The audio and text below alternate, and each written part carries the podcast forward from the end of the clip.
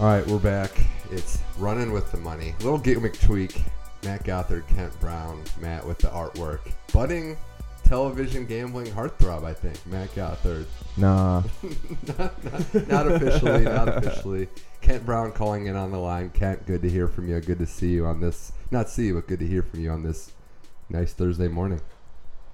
Was say, I don't think you want to see me at 8:30 in the morning. I feel like listening to me is probably the better way to do it. So yeah, I'm ready to go. I'm looking to bounce back from our moneymaker pick last week, and I agree with you on Matt Gothard being the heartthrob. He was out there with Andrew Santino and Sarah Tiana, and he was giving them he was he was giving them uh, the business a little bit over there on Yahoo. So I enjoyed seeing Matt up there on the big screen. I'm just doing what I'm told, man. I'm just doing what I'm told, but I appreciate the shout out. Oh God, it's just it's it's a remarkable progress we've all made. Uh, but unfortunately, not in the gambling books. No. week two. I like week two. It's fun. I think there was I think there was a lot of games to go off of, but we'll start with what we didn't get right and that moneymaker pick. We were debating a couple things. We threw out some good advice that we didn't take. We really should have just taken the Stanford USC under, Which was easy hit, just so we can all clarify that quick. which was an easy hit. But Clemson only wins by two points. They do not cover. It looked good early, but it just didn't happen. Kent, I know you were watching this game.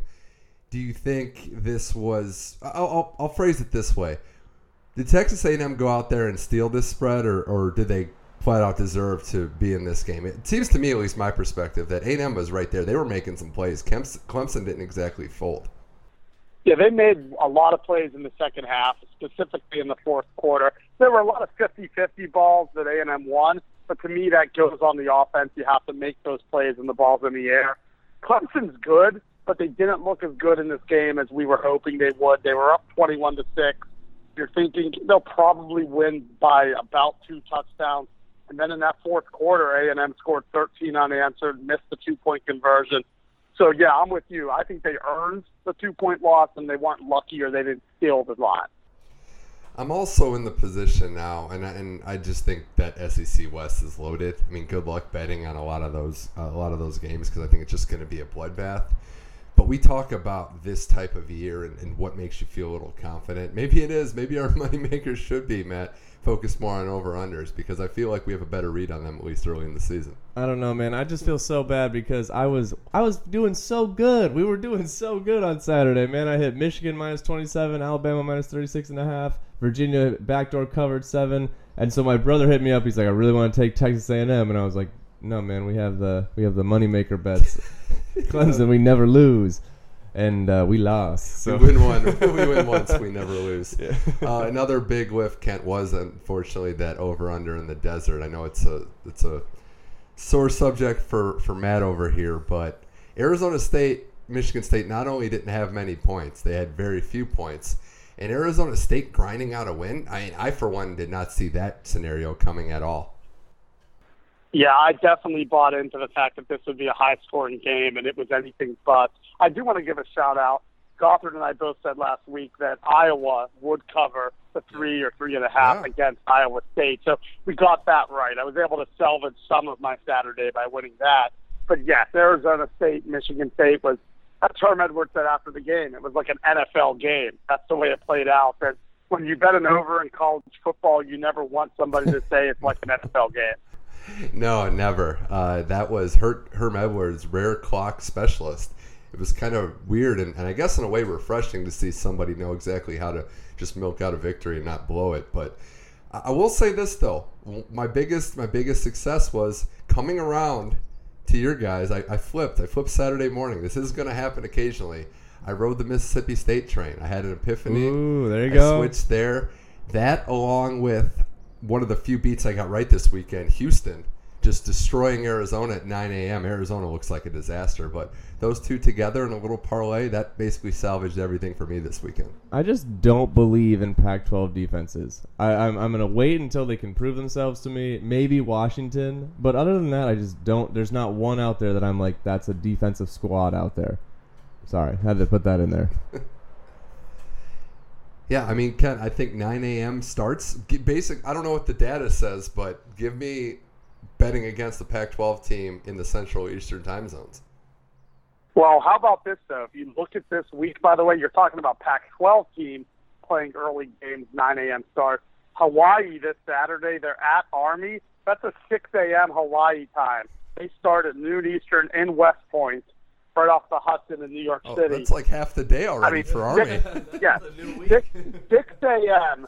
is when Hawaii is kicking off. I'm not saying Army's favored by a touchdown, but that is one of the weirdest times a team will ever start a game in terms of their local time. We thought last week Michigan State was weird, starting at 10:45 p.m. their time. Imagine getting up for a game at 6 a.m. and being ready to go kickoff at six hours before you're normally used to getting up. That's odd. Very, very odd. I'm also kicking myself for the fact that I'm still, I was not on the right side of history. Kentucky, Florida. Wanted was was was not adamant enough about riding Kentucky. They end the streak 31 years. They were doing stone cold style beer bashes with Gatorade, obviously on the sideline, but they beat up on Florida. So we saw, I guess, in this week, Matt, that the SEC West is loaded, and Georgia pretty much already clinched the SEC. East. Yep, yep. And I last week I said that I didn't think Kentucky was going to score. That's obviously incorrect. So sorry for anybody out there that took Kentucky under team totals. Hey Ken, who had the worst week of week two, and why was it even in a win? Florida State. It was definitely Florida State. If you look at it, they, I think, were plus five in turnovers, and they still needed to score with four minutes left to beat the Samford Bulldogs. Not Stanford, Samford. Nobody That knew was what just their a mascot terrible was. performance. Well, sadly, I did. I don't even want to know why I knew that. But yeah, I, I, for some reason, I did know Samford Bulldogs. It's actually Bobby Bowden's alma mater. So Mm. their old Florida State head ball coach. He went to Samford after he transferred out of the University of Alabama back in the day. But this is a game I watched almost the entire second half because Florida State was losing. And it's not like Samford was doing this with a bunch of trick plays. They had one wide receiver, McKnight, who had like 200 plus yards receiving. Their quarterback threw for almost 500. Their their offensive line protected well, and then on the defensive side, Florida State couldn't stop the Samford pass rush for most of the game. So it was a, probably I don't want to say a lucky win for Florida State, but definitely one that they had to battle for up to the final play of the game. So yeah, it's just they don't look very good, and I have a feeling we'll be discussing the Syracuse Florida State game a little bit, which is at noon Eastern time, Oh, just yeah. in a couple days. Oh yeah, we're, we're gonna get to that. I, I do want to give Matt a shout out for nailing Michigan in week two. The bounce back game against a terrible opponent never fails. Very upsetting to a lot of people that UCLA scored that garbage time touchdown. Oh. If- if we're talking garbage time. Everybody thinks it's just this like paradise, this mirage of happiness. No, No. it can kill you, and it and it did in this fashion. But luckily, Kent, no garbage time, or unluckily for you, no garbage time needed in that Penn State Pitt game. Oh man, that was uh, that was quite the second half butt whooping. If you look at Pitt, Pitt had over 200 rushing yards in the first half, and they only had six points to show for it. Penn State opens up things in the second half. They have a big return. They can run the football. They can pass the football. And for Pitt, that's a bad loss because if you're Pat Narduzzi, your highlight was two years ago when you beat Penn State, and then you won at Clemson. And then since then, yes, I know last year they knocked off Miami, but that was a Miami team that continued to slide into the postseason. And for Pitt, this game meant everything to them. And for Penn State, it is just one of many big games. And to lose 51 to six is embarrassing. It's terrible. It was an ugly looking game because of the rain.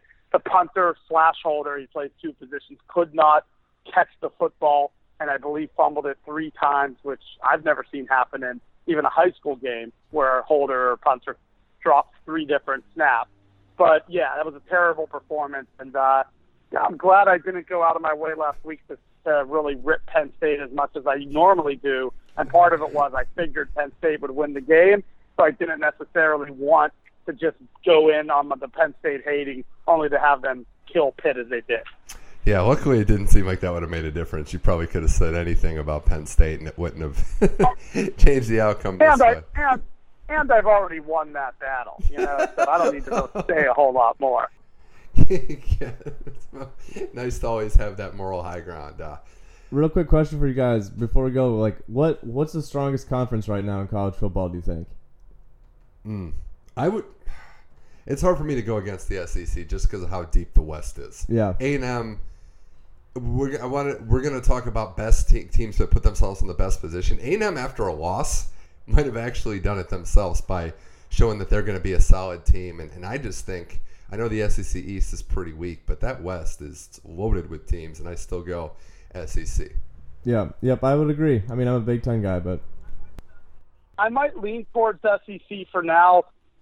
One is I'm buying into Mississippi State, but also I'm buying into Iowa in that Big Ten along with Wisconsin, Ohio State, Penn State. I think is good. Michigan State, I don't expect to just fall off. I think they'll stay relevant. Michigan does have a great defense, but I do look at that SEC. Georgia and Alabama are two national title contenders.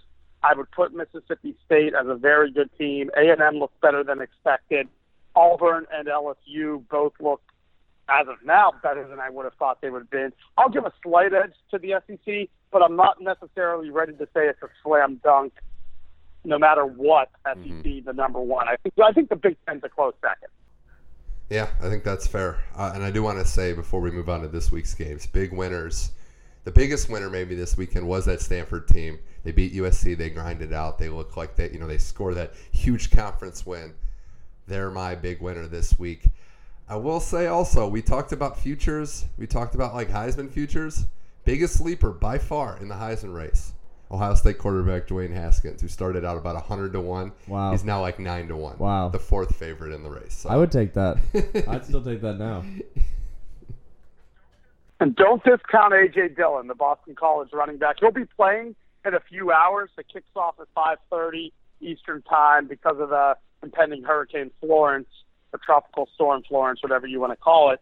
Uh, he's a big time player, and they have a bunch of games coming up where he can make an impact. But I'm with you, Dwayne Haskins. I think I had right in my my top ten, maybe seventh, eighth, or ninth heading into the year. He's arguably been the best quarterback in the country through a couple games. So he'll be tested obviously a lot more mm-hmm. Saturday. But yes, Dwayne Haskins absolutely. Right now, to me, there's three people ahead of the pack, and you have Tua, Jonathan Taylor, Dwayne Haskins, yeah. and then there's a little bit of a separation. But Haskins is right there in that top group. Certainly is, and that's a good segue into predicting, making some picks. Week three, college football, running with the money here with Matt Gothard and Kent Brown. Whoop whoop.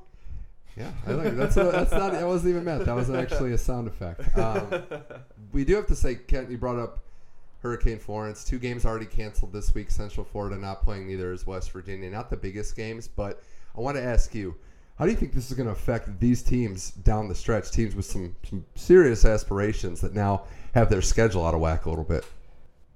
Well, UCF had this happen last year, so I think they're a little bit used to this. They had to cancel a game and they never made it up.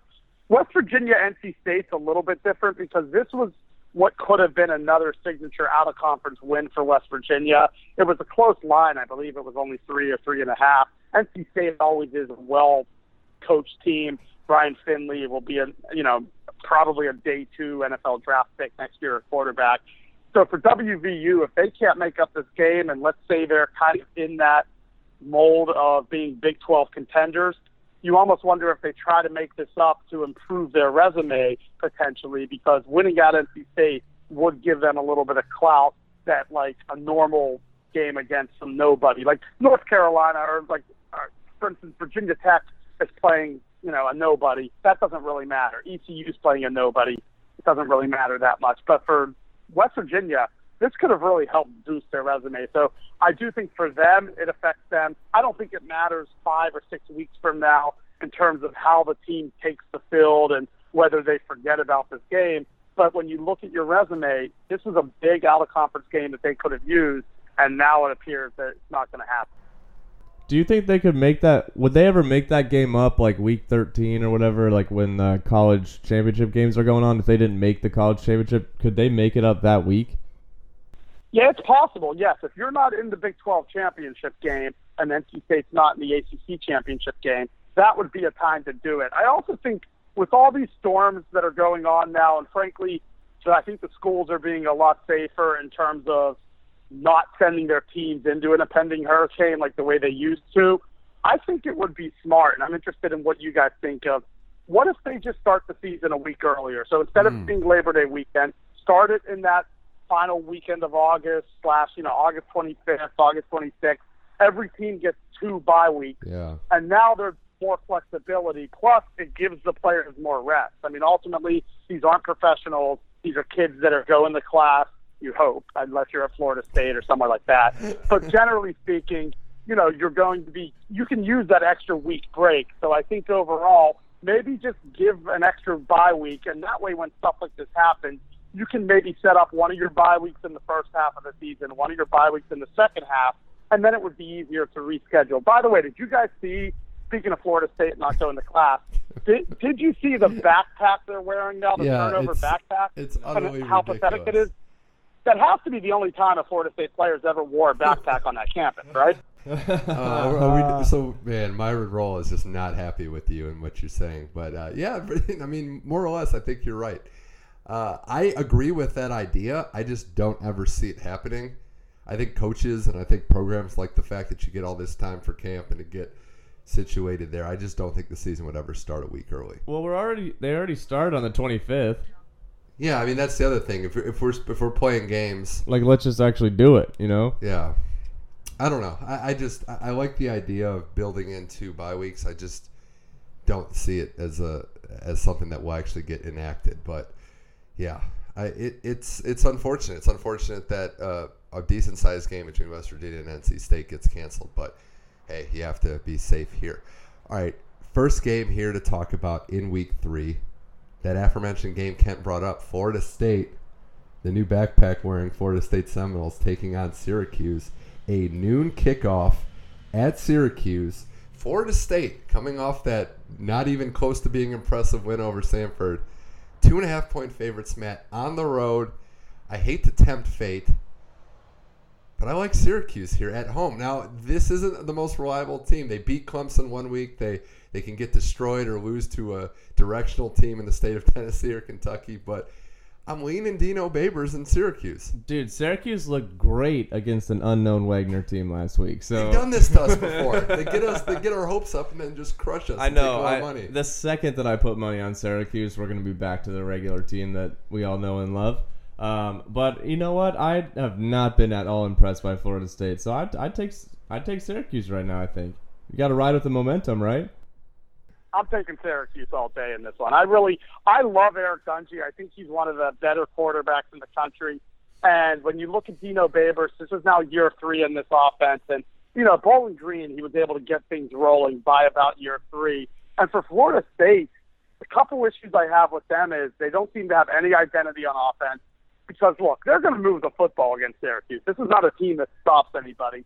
If you don't have an identity on offense, maybe the Syracuse defense will at least man up enough to get, let's say, five or six stops. And if that happens, I think they have enough offense to get this win. And look, I'm, I'm with you, Mitch, in that this is a Syracuse team you can't really trust. It's not like I would say, oh, definitively 100%, I know they'll win this game. I don't think that's quite the case. But when you look at the Syracuse offense and you look at the way Florida State has just been awful all season, I think that Syracuse is in good shape here. The fact that this is an early start, I feel like will even help more because, frankly, some teams could psych themselves out, especially at home, if it's later in the day. Syracuse is going to go out there. They're probably just going to get in the rhythm early. I think it'll be a close game, but I'm with I'm, I'm with Gothard here. I think the Qs ultimately wins.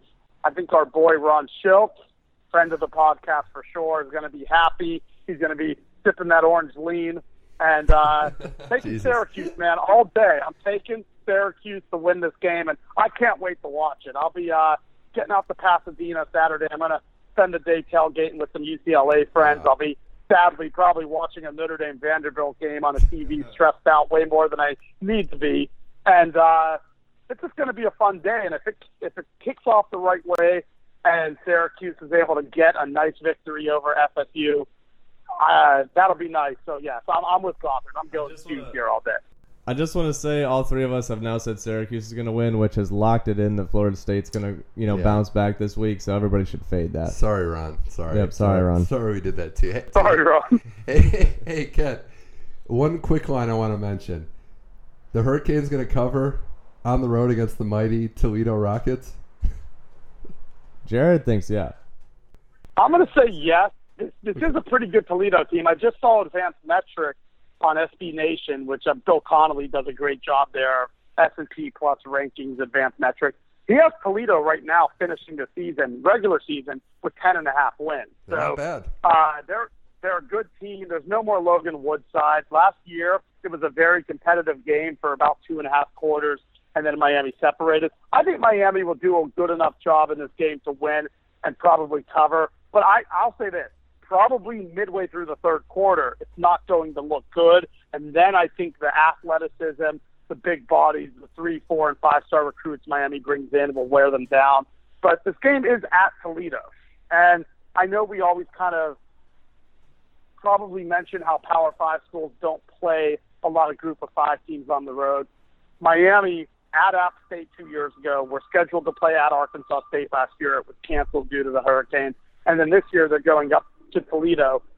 It shows that they're kind of a desperate program, and that like Alabama would never do this. No, never. Uh, but you, but you know what? Miami's going at Toledo. It's probably going to be a challenge, but I think they come through, cover the line. It's probably down to the end, but I, I expect them to win by about two touchdowns. Yeah, they should. I, I don't think, I, in all respect to Toledo, this isn't just a terrible MAC team. Like you got Kent State playing Penn State. That, that's going to be disastrous. But I think Toledo's good. I think Miami should cover on the road. One of the games that I'm really looking forward to, Matt, though, is Oklahoma Iowa State. Iowa State, who beat Baker Mayfield in Oklahoma last year, at home now. Oklahoma is about a 17 and a half point favorite. Oklahoma, who did not cover an even bigger spread against UCLA, they're going to be huge favorites against just about everybody up until probably that West Virginia game at the end of the year. How confident are you that they'd be able to cover this one? Or do you think Iowa State can keep it close like last year? They look good. They look really good. And uh, you know, Iowa State, they looked all right last week, but um, I'm pretty sure their quarterback's still questionable, right? that was a brutal game to watch. Yeah, like, I'm glad rough. you guys won your bet, but my I tweeted out, I'm like, I'm so sorry if anybody put money on this and's forced to watch this. This is pretty rough. But um, I'm pretty sure Kempt is still. Uh, there's a chance he's out. So if he's out, I think that they could win by 21 or more. Hey, But- Kent, hey, Kent, how is Anderson's injury going to affect Oklahoma, the spread, and, and maybe the success of their team, I should say, going forward? I think it affects them a lot because he's somebody you can rely on. You can give him 20 to 30 carries, and he generally picks up positive yardage every time out. I also agree with Gothard. We don't know yet if Kyle Kempt is going to play the Iowa State quarterback. He has an ankle injury. They're saying day to day. My guess is he either he plays and he's very limited, or he doesn't play at all, and that goes in Oklahoma's strength. So even with Rodney Anderson out, I feel like this is a game that Iowa State were the better team last year. They earned that win last year. They made plays. They beat Oklahoma. I feel like the way Oklahoma's currently assembled, the defense looks to be better than it was last year. And with or without Rodney Anderson, I think they'll score enough to probably cover, especially if Kyle Kempt is limited or he's out of the game. Because Iowa State, yes, they have a good running back, but I don't see Iowa State being able to be one dimensional for 60 minutes against Oklahoma and win this game, let alone keep it close. I hope it's close because I like Matt Campbell. I think he's a really good coach. Uh, Iowa State's, in my opinion, kind of a team that I enjoy watching, but I'll say Rodney Anderson's injury will hurt them long term a bit. I don't think it necessarily hurts them that much this weekend, but he's an All American caliber running back that's now out for the year. So we know they have athletes, Mitch, behind him, Yeah. but he was an established player that you can trust. And if you give him 25, 30 carries, he's probably getting 120 or 150 yards, and that's not easy to replace. Guys, I just want to point out the over under in this game is 55 points. Ooh. I know Iowa State didn't do much last week, but it's Oklahoma. Yeah, but if they don't have a quarterback, I just, uh, you know, it could be a 33 to. Oklahoma three. could conceivably get to 50 by themselves. Mm. I'm just, Probably I'm not against Iowa State. I, I, I think Matt Campbell's a good enough coach. I don't think them. I don't. I don't see them. I'm with Matt. I can see them getting in like the high 30s maybe, but I don't see them getting 50. okay. All right. Well, it, Shot down. It's a little tasty to me. Uh, That's all I'll say there. Speaking of games that aren't tasty to anyone, I think this is the first time this century, maybe, or at least in at least 10 years, guys, Kansas is a favorite in a game. Kansas Wow. Rutgers. If you're a, i i- this is our degenerate corner of the week. If you're a true degenerate, then you might want to look into this game. Kansas, three point favorites against Rutgers, and I think this is a, this is what you would have like a loser gets fired match in the old school WWF. Kent. Yeah, I made a comment on my college football experience podcast. I said I wish I had so much like FU money that I can go to a sports book this weekend and just put like fifty thousand down on this game just to see the reaction of everyone around you. because it, when, you know, because if you go to a sports book, for instance, you always see there's some random game that's on like a big screen, and you go, "Why's that game on?" And then that that's because somebody bet it. They only put the games on the screen that people bet. That's the way it works.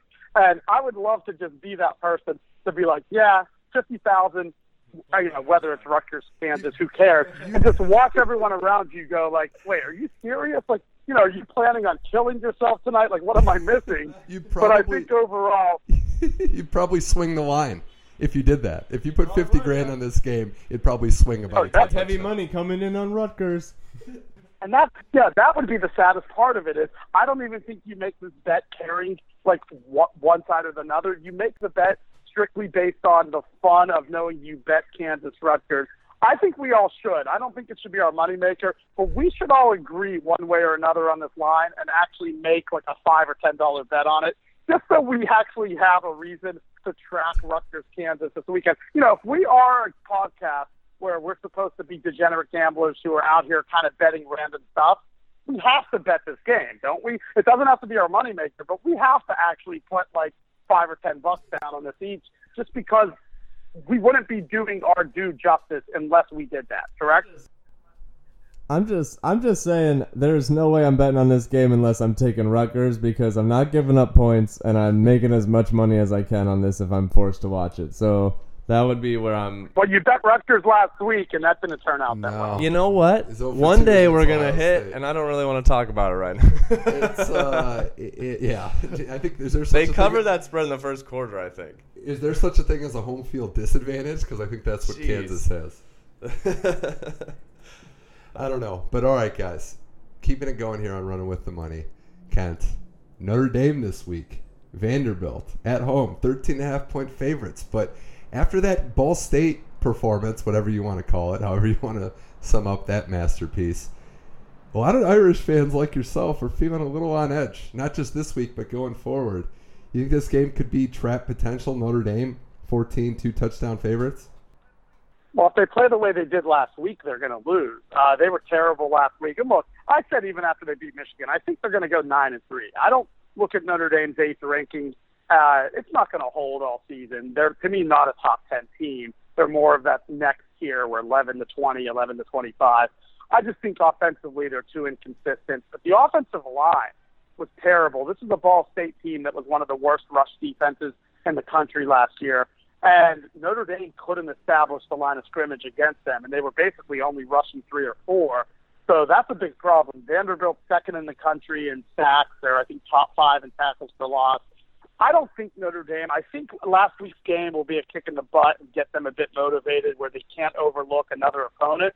But I am worried that this offensive line, again, their O line coach left for the Chicago Bears. He had Zach Martin, Ronnie Stanley, Mike McGlinchey, Quenton Nelson, all top 15 picks that he coached. Now there's Jeff Quinn that's coming over as an analyst. He's the O line coach, and it doesn't seem like they have the consistency that they had in the past. I, I'll say I'll lean towards saying Notre Dame gets their act together and steps up and performs well enough to cover this line this week. But Vanderbilt does do a few things well defensively, which would worry me. I just I go back to it is Vanderbilt. Notre Dame was so bad last week hmm. that if they can't turn the corner this week and show signs that they can, you know, again they're a top ten team on paper. If they can't beat down Vanderbilt, which will probably be sixth or seventh in their own SEC division, that's a really bad sign going forward. So I'll have faith in my Irish. I'll say they cover. But if they play like last week, they're going to lose. Notre Dame was very fortunate to win that game last week, and that's against the Ball State team that's a lower tier MAC school. Yeah, that's a, a little redundant, lower tier MAC school, but no, I, I, I see what you're saying, and uh, I think this is a this is this has to be that statement, that Michigan playing bad team statement game, where I know Vanderbilt's toward the bottom of the SEC, but it's still an SEC school, so yeah, I'd be a little nervous if Notre Dame doesn't start playing a little better this week. I'll tell you though, Matt, one bet that I really like, and I'm just going to throw it out there. Oklahoma State plays Boise State this week, two point favorites. I like the over.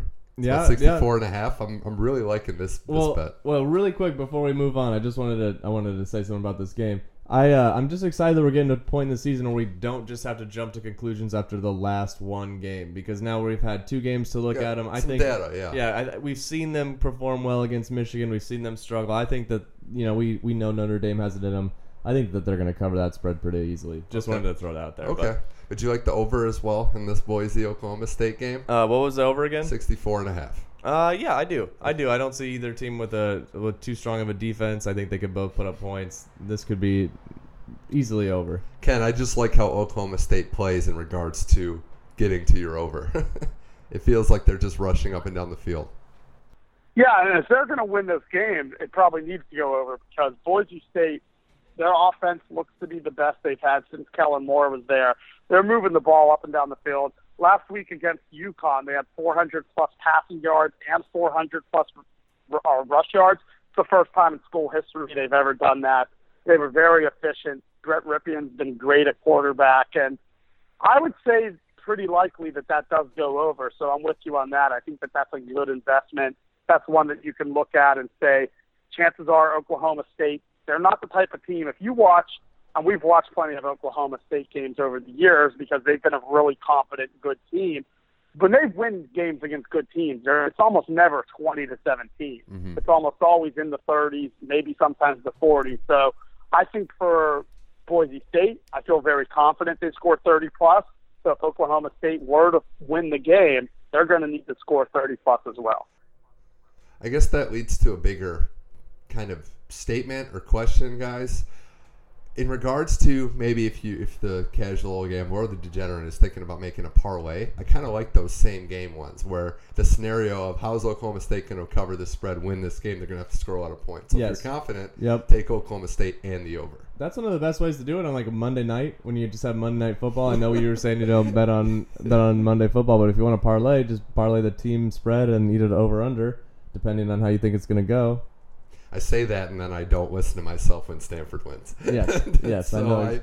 Or you can do it the uh, the Gothard way on Labor Day night and bet first quarter, second quarter, third quarter, fourth quarter, all Virginia Tech and win them all. do I have Or to play, lose them all. Do I do I have to play poker too? It's a good time. Is that, Don't is knock that yeah. part of Well, the no, or- no, no. No video blackjack. Oh, black, yeah. I just Poker's wanna- fun too. I just want to know where the Gothard way stops. All right. It doesn't. With that said, by the way, I think I think Boise State's going to win this game. I think Boise State's the better team. I think they have less question marks.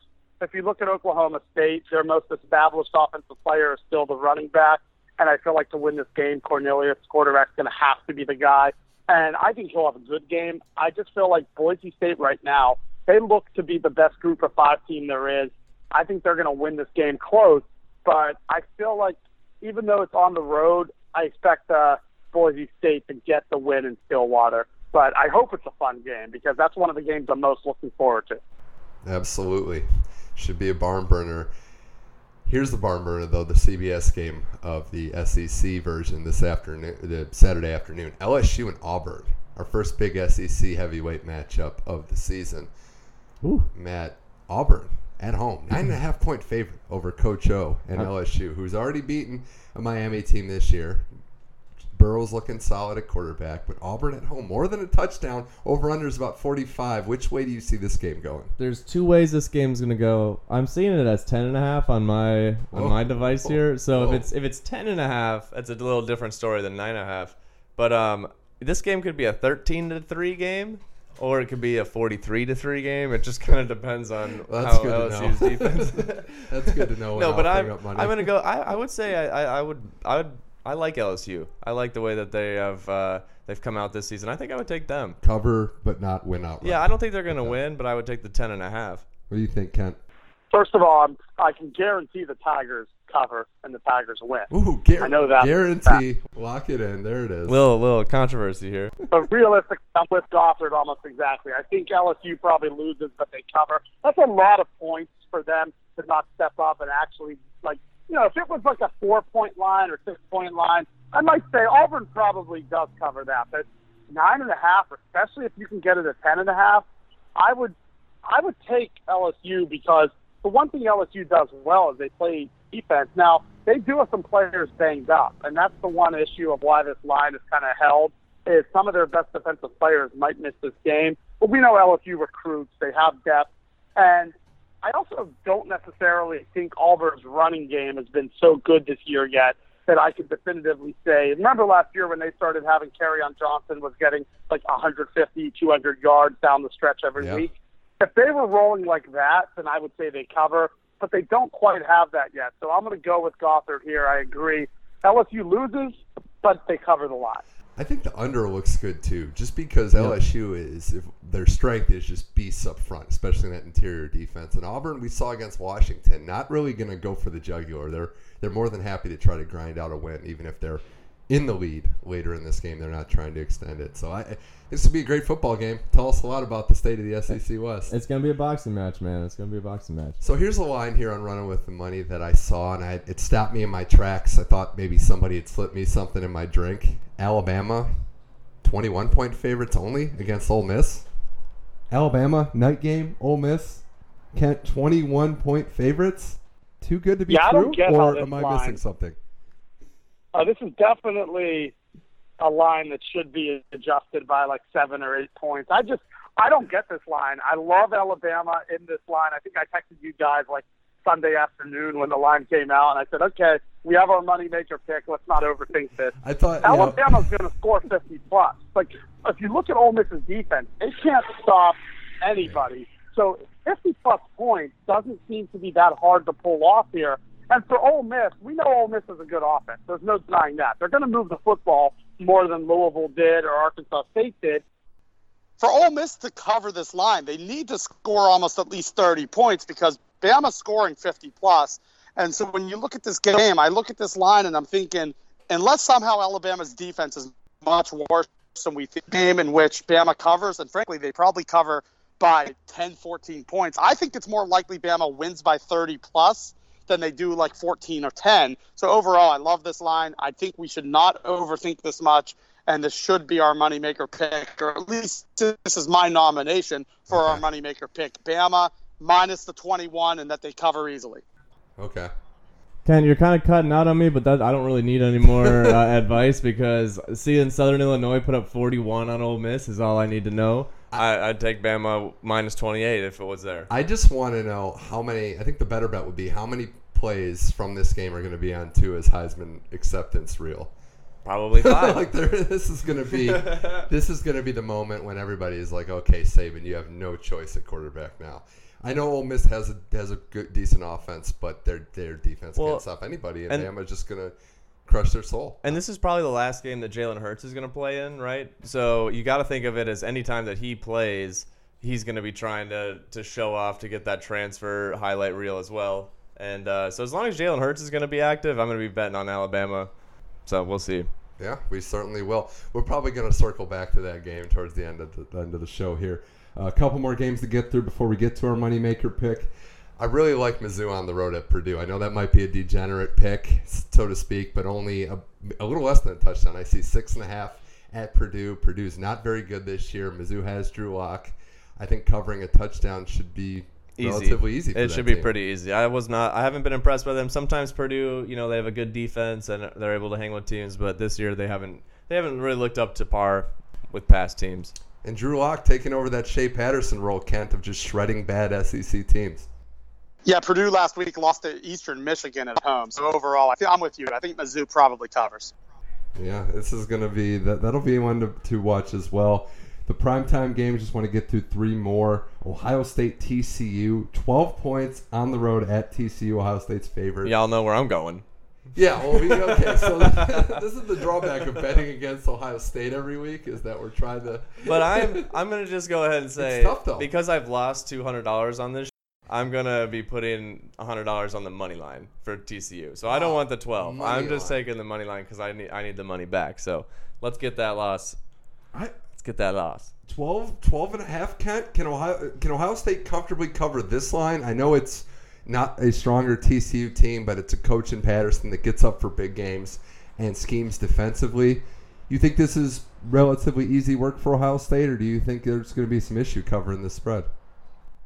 I would honestly just say avoid this line just because if it is somehow close, I haven't seen Ryan Day as a head coach yet to know how he'll adjust or what he'll do. So with me, I, I know what Gary Patterson's capable. I do think that this will be a game that Greg Schiano is more involved in in the second half in terms of helping Ryan Day along if he needs to be. But I would say avoid it because I just I don't know. With Urban Meyer, I know what he's capable of. Right. With Ryan Day, I don't really have an answer. Yeah, I'm I'm an Ohio State fan, and I say stay away from this game. It's too there's too many unknown variables. Primetime game for Day, first primetime night game for Haskins. Ohio State should be the better team with that pass rush. They should be uh, doing some serious damage. USC Texas, another game, another interesting rematch. Texas almost stole it last year at USC. After the SC lost last week, and I know Texas lost to Maryland, Matt, Texas is a three-point favorite at home. This seems bizarre to me. That and I'm, I'm not a, and I'm not singing the praises of SC being this great, powerful team on the national scene this year, but Texas three-point favorites even at UT just seems off. I mean, in the in the world that I live in, this is a bounce back week for USC. They are not going to drop like four games straight here. I think that they're gonna they're gonna bounce back. Texas, I just don't believe in them yet. I think that they're they're on their way back, but they're not back to that powerhouse team. I think that I, I would take the money line for USC. Yeah, I'm I'm I'm in agreement as well. I don't think Texas is that good, and, and we know that college teams have nine different lives. They have multiple personalities. Yep. And I think USC bounces back and wins this football game. The main reason I'll take Texas, though, is because Tom Herman. I think Herman's a better coach than Clay Helton. And also, Clay Helton on the road has been terrible. At home, he's great. I think USC's won almost 20 straight home games. But on the road, they got crushed by Notre Dame last year. They lost to Wazoo. They struggle against good teams, and I think that will continue. I'm going to take Texas. My main reason being I like their head coach more in terms of X's and O's. I think he's a better coach.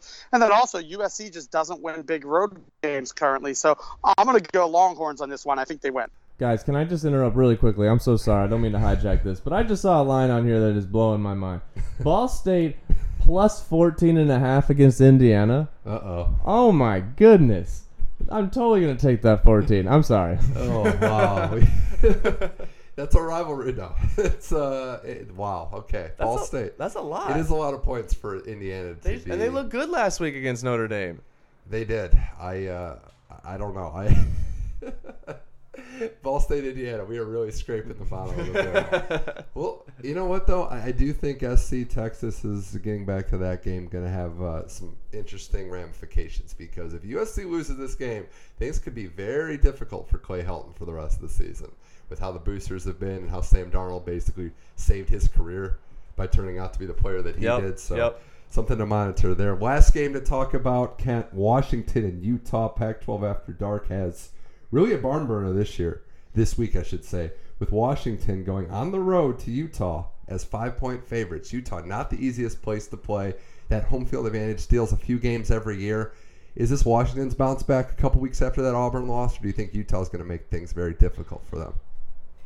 I think first of all, Utah has a lot of question marks. If you look at that last week, they needed a defensive touchdown late just to separate from Northern Illinois and score 17 points. I think the under looks pretty good in this game at 47. Especially what I would like to do in this game would be you talk about parlays. What about a teaser in this game where you tease Washington to a pick 'em and you tease this under up to 53 or 53 and a half, depending on what it says. I don't see this game getting up in the 30s, which means your under would hmm. probably hit. And then on the other hand, if you just think Washington can win outright, you take the Huskies. On the other hand, if you feel like maybe Washington doesn't step up to the plate, tease Utah up, they're probably good enough not to lose by 14 points. So I think the teaser is the way to go here. I think Washington wins. I'm just not so sure they cover, but I really like the under mixed in with the Washington, you know, pick them basically.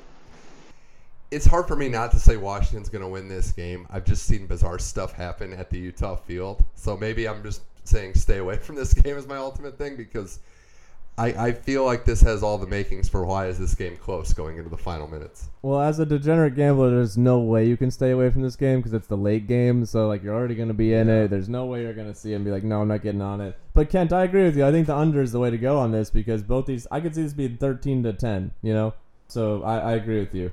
Yeah, neither team would be upset about that too. That's one way you have to look at some of these over unders is and that's why I said in week one the Michigan Notre Dame under, for instance, or things like that. This is a game that if both teams it's 13 to 10 with seven minutes left, neither team's going to be upset about that or disappointed. They probably want a lower scoring defensive minded game.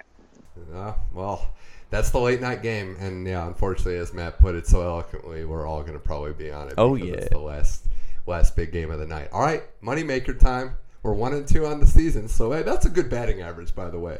Yeah. a lot of MLB players would love to hit 500, but we got to keep it. We got to bounce back this week, and I think we all know where we're going. Kent, I'll let you do the honors. Again, I nominated Ole Miss to just get crushed by Alabama. So I think Bama officially is at 21. Is that what we're going with here? Alabama minus 21? We're going to do 21 and a half in the interest of fairness. Let's buy the point. Shouldn't matter. in the interest of fairness, this this is going to be posted on Friday, and we're doing it for you, the people listening. Because Buy the this is what- point, everybody. we're saying it like we think this could be the difference. Come on, we were all like, No, it would be fine. It won't be. So It won't be the difference. It won't be the difference. Kent, we're gonna all pin this on you if we get it wrong, even though I Yep. don't think that'll be the case. But all right, it's gonna bounce back there. Moneymaker pick: Alabama to cover three touchdowns against Ole Miss. Love it. Saban. I don't know if I, I'm really going to detest Nick Saban if he doesn't pull this off for me. Well, yeah, it'll be an easy way to start hating Alabama again because right now I'm starting to become a fan. Oh man, Started oh, saying man. roll tide on Saturday. Yeah, Gothard right now. It's yeah, it's funny right now in the season. It does seem to be Gothard's all in on Alabama minus whatever, and then Ohio State against the team that plays Ohio State minus plus whatever. So far, it's worked out on one end, hasn't worked out on the other. But I'm with him right now. Alabama looks so good. It's hard to not think that they won't cover most of the games they play this year. Yeah. Well, But no. before we go, I got one more game that sounds good. Is uh, Duke um, plus seven against Baylor. against Baylor? I love it. They're way. We watched them against uh, Northwestern last week. Baylor, I don't believe in them. I'm telling you guys, that's that's a you're gonna that's also gonna be a lock. Duke Baylor. Yeah, but the one issue with the one issue with Duke is Daniel Jones, their all ACC quarterback, broken collarbone. He's out probably the next six to eight weeks at minimum, and then their all ACC cornerback is also injured. So Duke's arguably two of their top three players won't be playing in this game, and that includes their three-year starting quarterback. So hmm. I don't know. There- there- There would be issues. There, there would be reasons not to pick Duke in this game because Daniel Jones is going to get drafted in the NFL draft, and like I just I don't know. I don't know who their backup is. I don't have enough faith that Duke necessarily has top tier backups.